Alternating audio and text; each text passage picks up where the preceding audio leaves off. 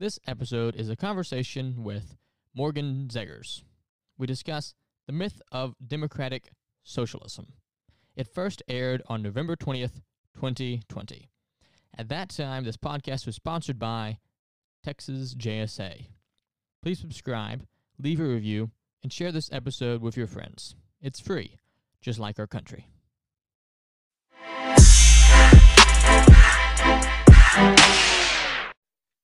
So, I want to talk, of course, about socialism, socialism capitalism, and yes, but before I do, I sort of want to understand your personal transformation, uh, becoming this this powerful young, uh, vibrant fighter against socialism in America today. So, how does someone in high school reading Feminine Mystique go to become the founder of Young Americans Against Socialism? Well, it's funny that you mentioned that. I was just thinking I should mention that the Feminine Mystique is right behind me on my bookshelf. In high school it was one of the first books that i chose to read on my own. It wasn't like a required reading or anything in english class.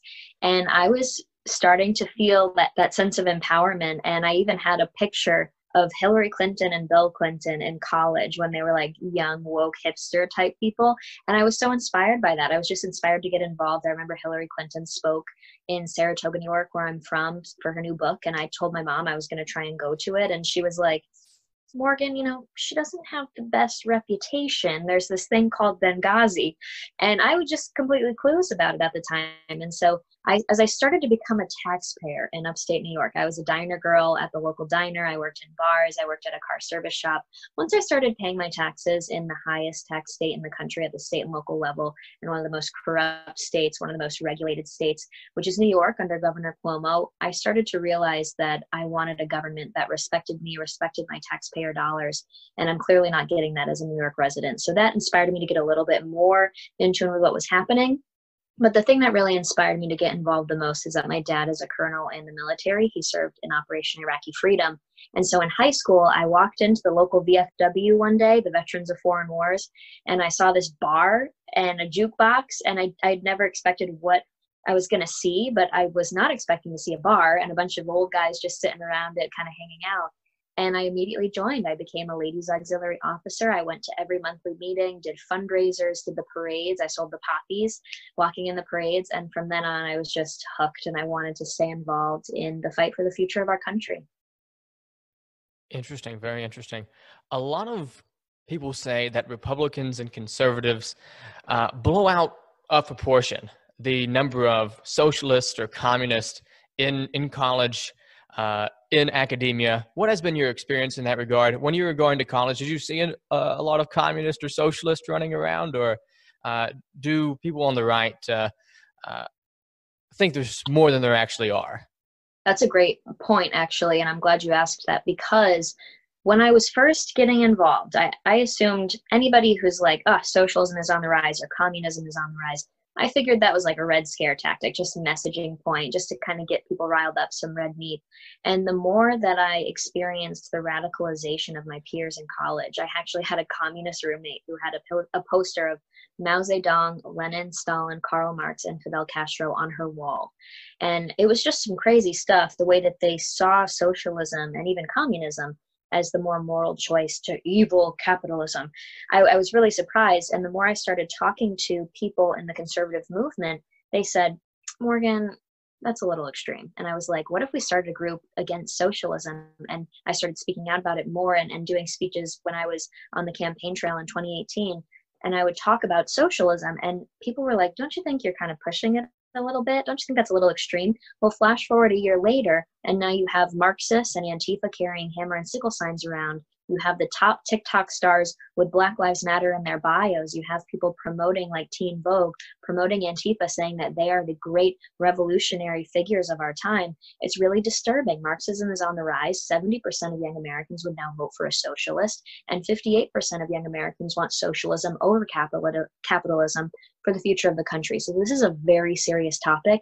And most importantly, my message is that this is not going away after one election. I spoke at CPAC this year in March and almost every question I got, um, or every interview I did, they all at least asked one question about so Bernie Sanders is about to drop out. Come on, Morgan. Did you just win the fight against socialism? Have, have you defeated it? Are you going to close up shop now? Is Yes going to be over with?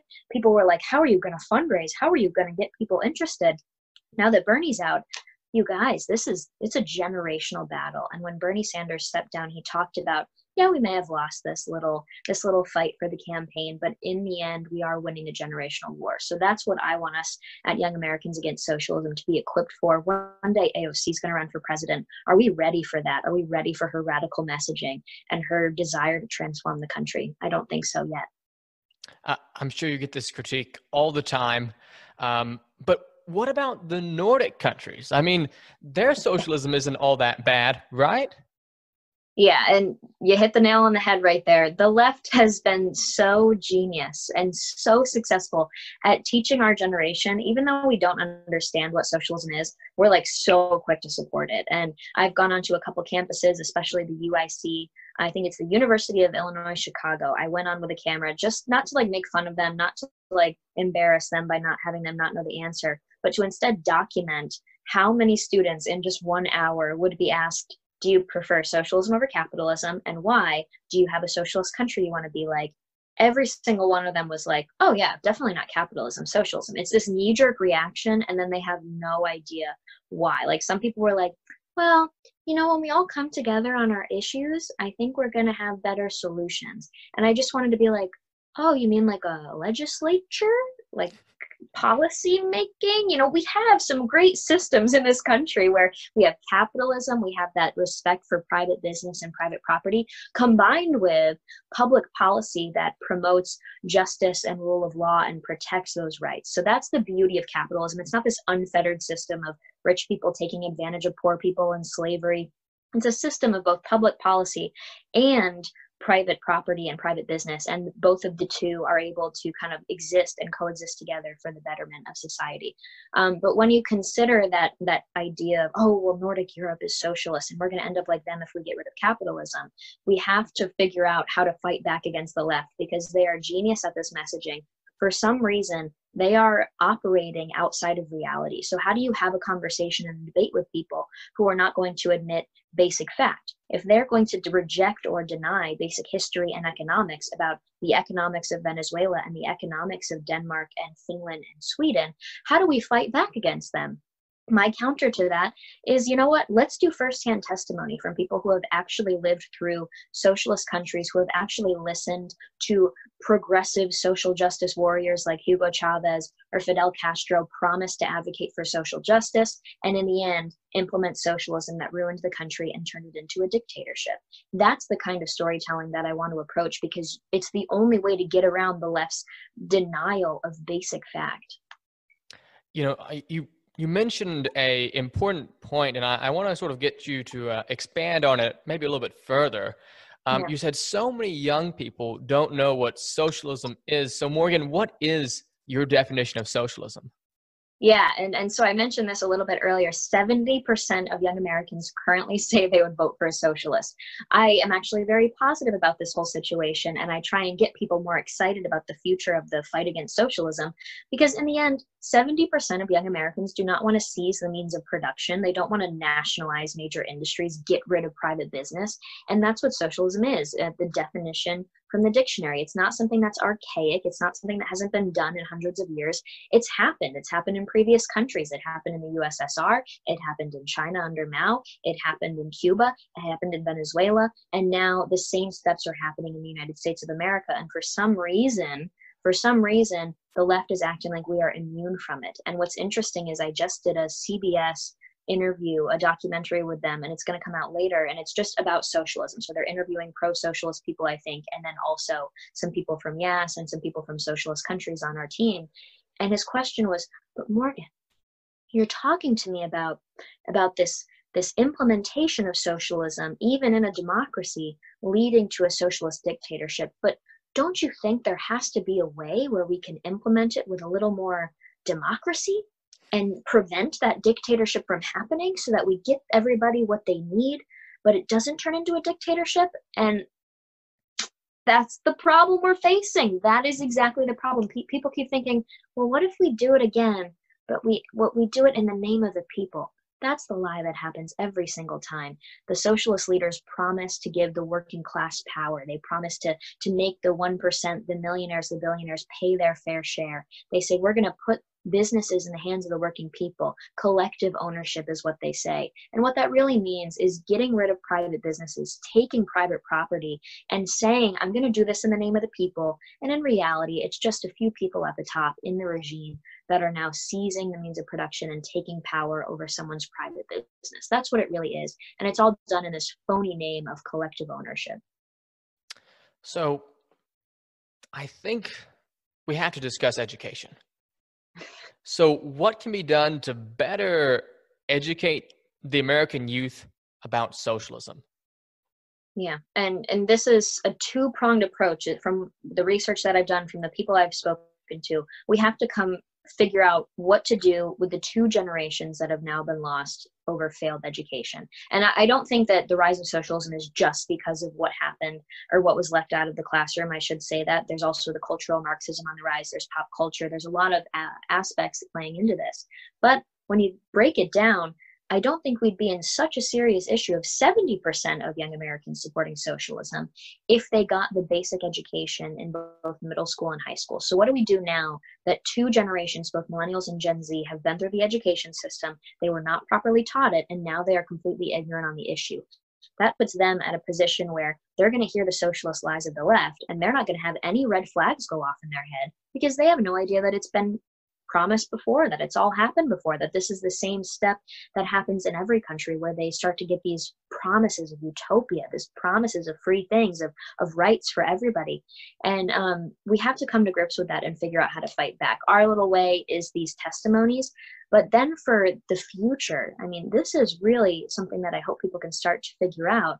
And we're working on this as well. We have to figure out how to not just be reactive to what happened to Gen Z and millennials, we also have to be proactive and prevent this from happening to another American generation. Right now, nothing's changed. Right now, it's still going to happen. We're going to raise another American generation that hates this country, that doesn't respect our founding documents, that's going to tear down our founders' statues all over again. We're going to have to go through this all over again with the next generation until we figure out what the silver bullet is to fixing the problem of teaching economics and history in classes. I think as well we should fix how we teach personal finance. Some people are talking about not only economics and history being reformed, but also personal finance, reforming that would lead to less students going into such crazy amounts of student debt because they have a better understanding of the mess they're getting themselves into.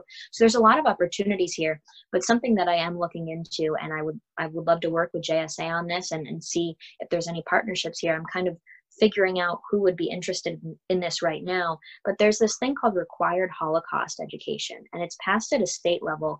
And it basically is like three or four days of required Holocaust teaching not necessarily about like what happened during the holocaust but more so how did it start to rise? How did the leaders come to power? What promises were made? And how did that not come to fruition? How did they seize power? And it's all taught in the language of the bills is more of like in order to prevent the horrors of the holocaust from happening again now, millions of people died in the Holocaust, and that's horrible. We absolutely should have required teachings. But we also, because over 100 million people are probably said to have died because of communism, we should also be required to have three to four days of required education on communism. Been talking about how Marxism, socialism, and communism are all connected. Those lies start with these utopian promises, and then it turns into a dictatorship real quick. So I think that that's a really great, um, interesting step to maybe consider for the future that state by state uh, policy change. So you've talked about how these countries sort of gradually transition into these more authoritarian socialist states. But Morgan, do you really think that we could have Venezuelan style socialism here in the United States of America? Absolutely. And that brings me back to the testimonies that we do. We specifically want to paint a very clear picture for young Americans here who have it so good and who I think honestly they just take it for granted. They don't think that anything bad can happen here because they live in such a bubble. We are really blessed. We won the lottery being born in the United States. And because of that, we haven't really experienced very many hard times. Yes, we do have challenges in our country, but nothing like having to fight for our own survival or protect ourselves from an oppressive government. So it's really hard for us to imagine. And I don't blame young Americans for not being able to imagine something like that. It's very serious. And so, what I love about these Venezuelan stories that we have coming out in September, they are all people from the middle class. who lived cushy middle class lifestyles could not have imagined what ended up happening and they talk about how one day the government came to their family small business with paperwork and said we're going to be taking this over. You better be out in two days.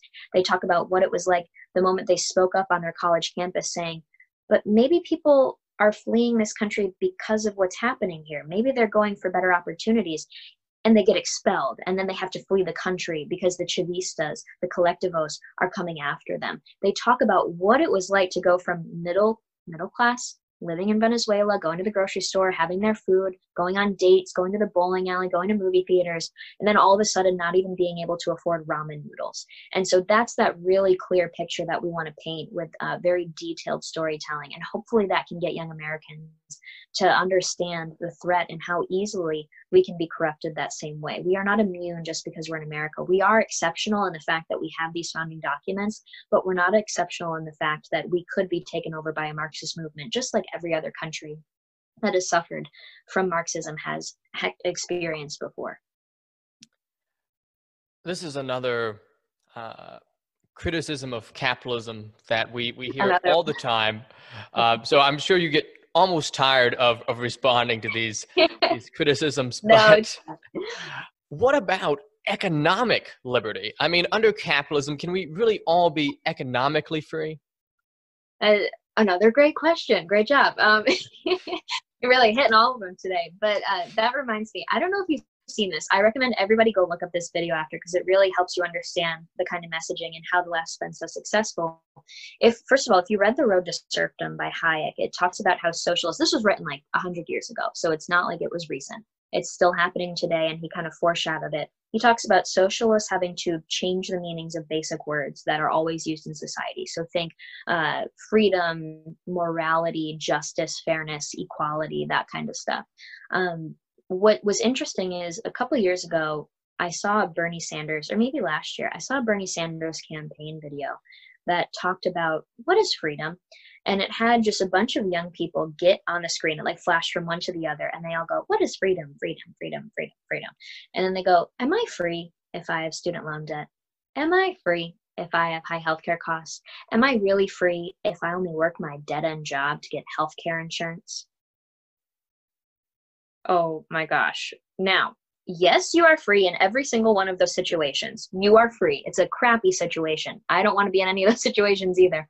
But it's a crap situation. It doesn't mean you're not free, though. What is freedom? The video follows it up with saying, no, you're not free in those situations. Freedom comes from economic freedom, and economic freedom comes from Medicare for all student loan forgiveness, free college for all, the Green New Deal, XYZ socialist program, the government taking care of you in this way and that. And then it says, yeah, it says something about how like that all is what uh, democratic socialism is all about.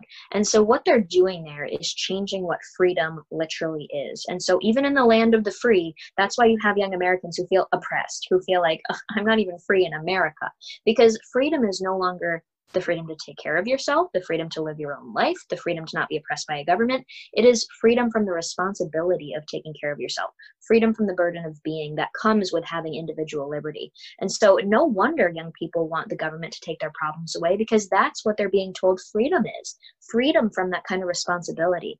So, getting back to that core issue, what is economic freedom?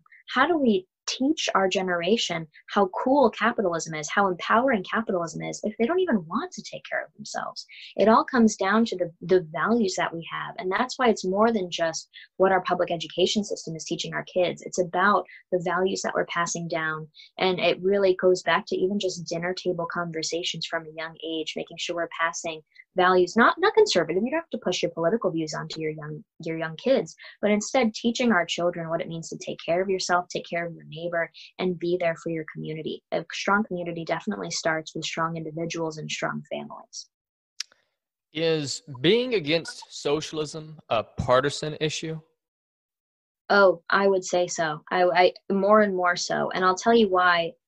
So with young americans against socialism we get lots of views so one of our videos has 13 million views. We average about 500,000 views on our testimonies. We try and do two a month, and we have 10 coming out between September and November. And so we have goals for them, but a lot of the times they go viral on Facebook. And on Facebook, they're seen by a bunch of patriots who love what we do, and they're just really excited to see young Americans that are fighting socialism because usually people our age love socialism. So it's more so that they're excited. They maybe donate $10 after they see it. They want to help us out. They want to spread the message. That's awesome. But a big part of what we do is reaching center to left leaning young Americans. Think of like the frat bros, the sorority sisters who are going to hear what AOC is saying on her Instagram live as she's baking cookies with her dog and be like, wow, I am oppressed. I do have it bad here in America. She's right. She's right. She's so fresh and oh my God, so many cool ideas. That's what I'm worried about. And so we want to meet those kind of apolitical but easily susceptible um, minds in the best way possible, most creative way possible. A lot of that is through social media influencers. The problem now is that we have social influencers who are centrist or left leaning and are against socialism, but this is how bad the maybe environment is now, Ben. They don't even want to post the video. They're scared because being against socialism is that political these days that they're scared to even go out with it because they will be attacked by the mob by just posting a video of a person of color from a socialist country immigrating to the United States and telling their story. You would think that that checks a lot of boxes for the left, but nope. They're against socialism in that video, and so they're going to get a lot of attacks from the mob. I remember I started this when I first launched this last year. I, I launched it August 2019, so we're coming up to our one year anniversary. Somebody from my high school started posting it and saying that I lacked basic human decency for starting young Americans against socialism. So that just says, it shows you how hostile the environment is and the fact that we can't even find centrists who would be willing to share our content of immigrants coming to the United coming to the United States after escaping a dictatorship really says a lot about the situation we're in in America. I think it was, and the, the internet will correct me if I'm wrong here. Uh, they mm-hmm. always do. I think it was Lord Halifax to Winston Churchill, and he said that Churchill mobilized the English language and sent it into battle. It, you know, Morgan, it seems like you've mobilized social media and sent it into battle against um, socialism. So I just have a few more questions for you. But one of them is how have you built such a successful social media campaign?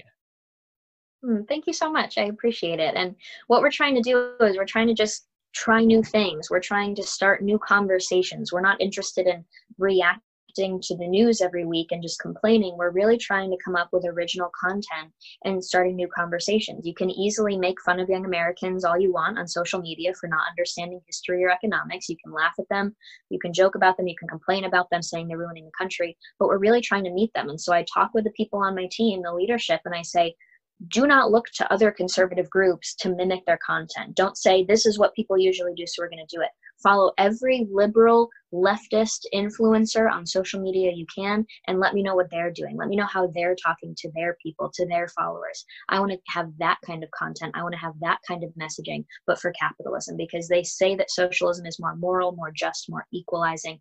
I would say capitalism is that. And so i really want to take on less tactics in messaging because they are very genius at it. They're very smart at it. I commend them. But unfortunately they're pushing a very dangerous idea to a bunch of ignorant minds and it's creating millions of useful idiots out there. So that's what we're all about. That's why we try and do that kind of social media influencer approach. We've partnered with other pages. That's how a lot of our um, followers have come. We just ask them to share our videos. We'll maybe pay them a little bit and get into that partnership. And now, what's more concerning more and more is we're trying to find those partners from centrist pages, from from maybe even left-leaning pages of liberals Democrats who should be classical liberals who would be interested in sharing our apolitical, nonpartisan videos, and they aren't interested. It's very, very um, telling of how the environment is like these days. But we're going to keep pushing. And of course, our, our following has grown so much because we have been really embraced by a lot of the more conservative pages on the right. They do share our content. We have a lot of supporters. Nikki Haley's endorsed us. Newt Gingrich has endorsed us. They both sent out email blasts encouraging their base to support us. Dinesh D'Souza is a really great supporter, and his book, The United States of Socialism, is absolutely awesome. So we have a, a, huge, huge base that is growing, and we're excited, but we want to reach those middle of the road people instead of living in that echo chamber that's going to hinder us from bringing real change. Where can our members find your content?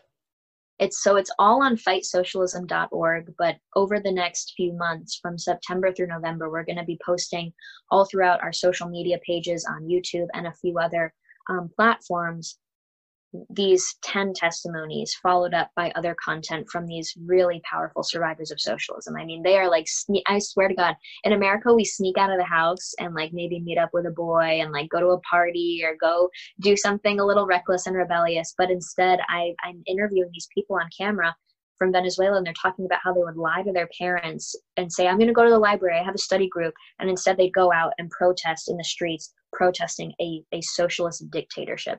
That's the kind of people that are in these videos, and we're just really excited for them to go So please follow all of our stuff, all of our social. It's um, Young Americans Against Socialism, and go to our website, fightsocialism.org, to see if you want to become a contributing writer, if you want to join us, or if you want to do one of our internships that we have available. We're really excited to keep moving forward and growing. And, and thank you, Ben, for having me on to talk about this. Well, Morgan, we'll put all that information in the uh, description. I just have one more question before we we uh, have to see you go, which is, what books would you recommend? Ah, oh my gosh. Okay, big question. Big question. I would say Witness by Whittaker Chambers. Um, I Believe by Douglas Hyde is over there. I'm trying to think. Uh, the Morality of Capitalism, which is a book by FEE. It's just like a collection of curated works. And huh, The Law. Oh, um, I'm trying to think. By Frederick Bastiat. Um, let me think. Let me think. I have to look at my pages. Um, um, um, um, I have another good one. Oh, this is one of the best ones ever. So I do a lot of the testimonies, and I meet a lot of people from actual um, socialist countries. This guy um, sent me this collection of works. There's two volumes. It's Castro's Revolution, Myth and Reality. It's the most detailed story of of why people left Cuba, of what was happening in Cuba, the imprisonments of political prisoners. It's a big one. It's a big one. And there's a second volume, but this is a really great one. Cuba. Very, very great. So this is something I would recommend.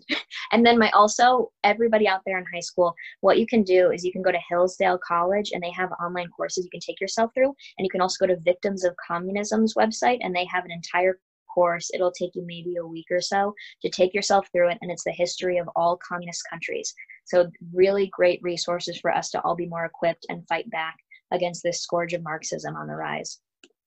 Well, Morgan Zegers, founder of Young Americans Against Socialism, thank you so much.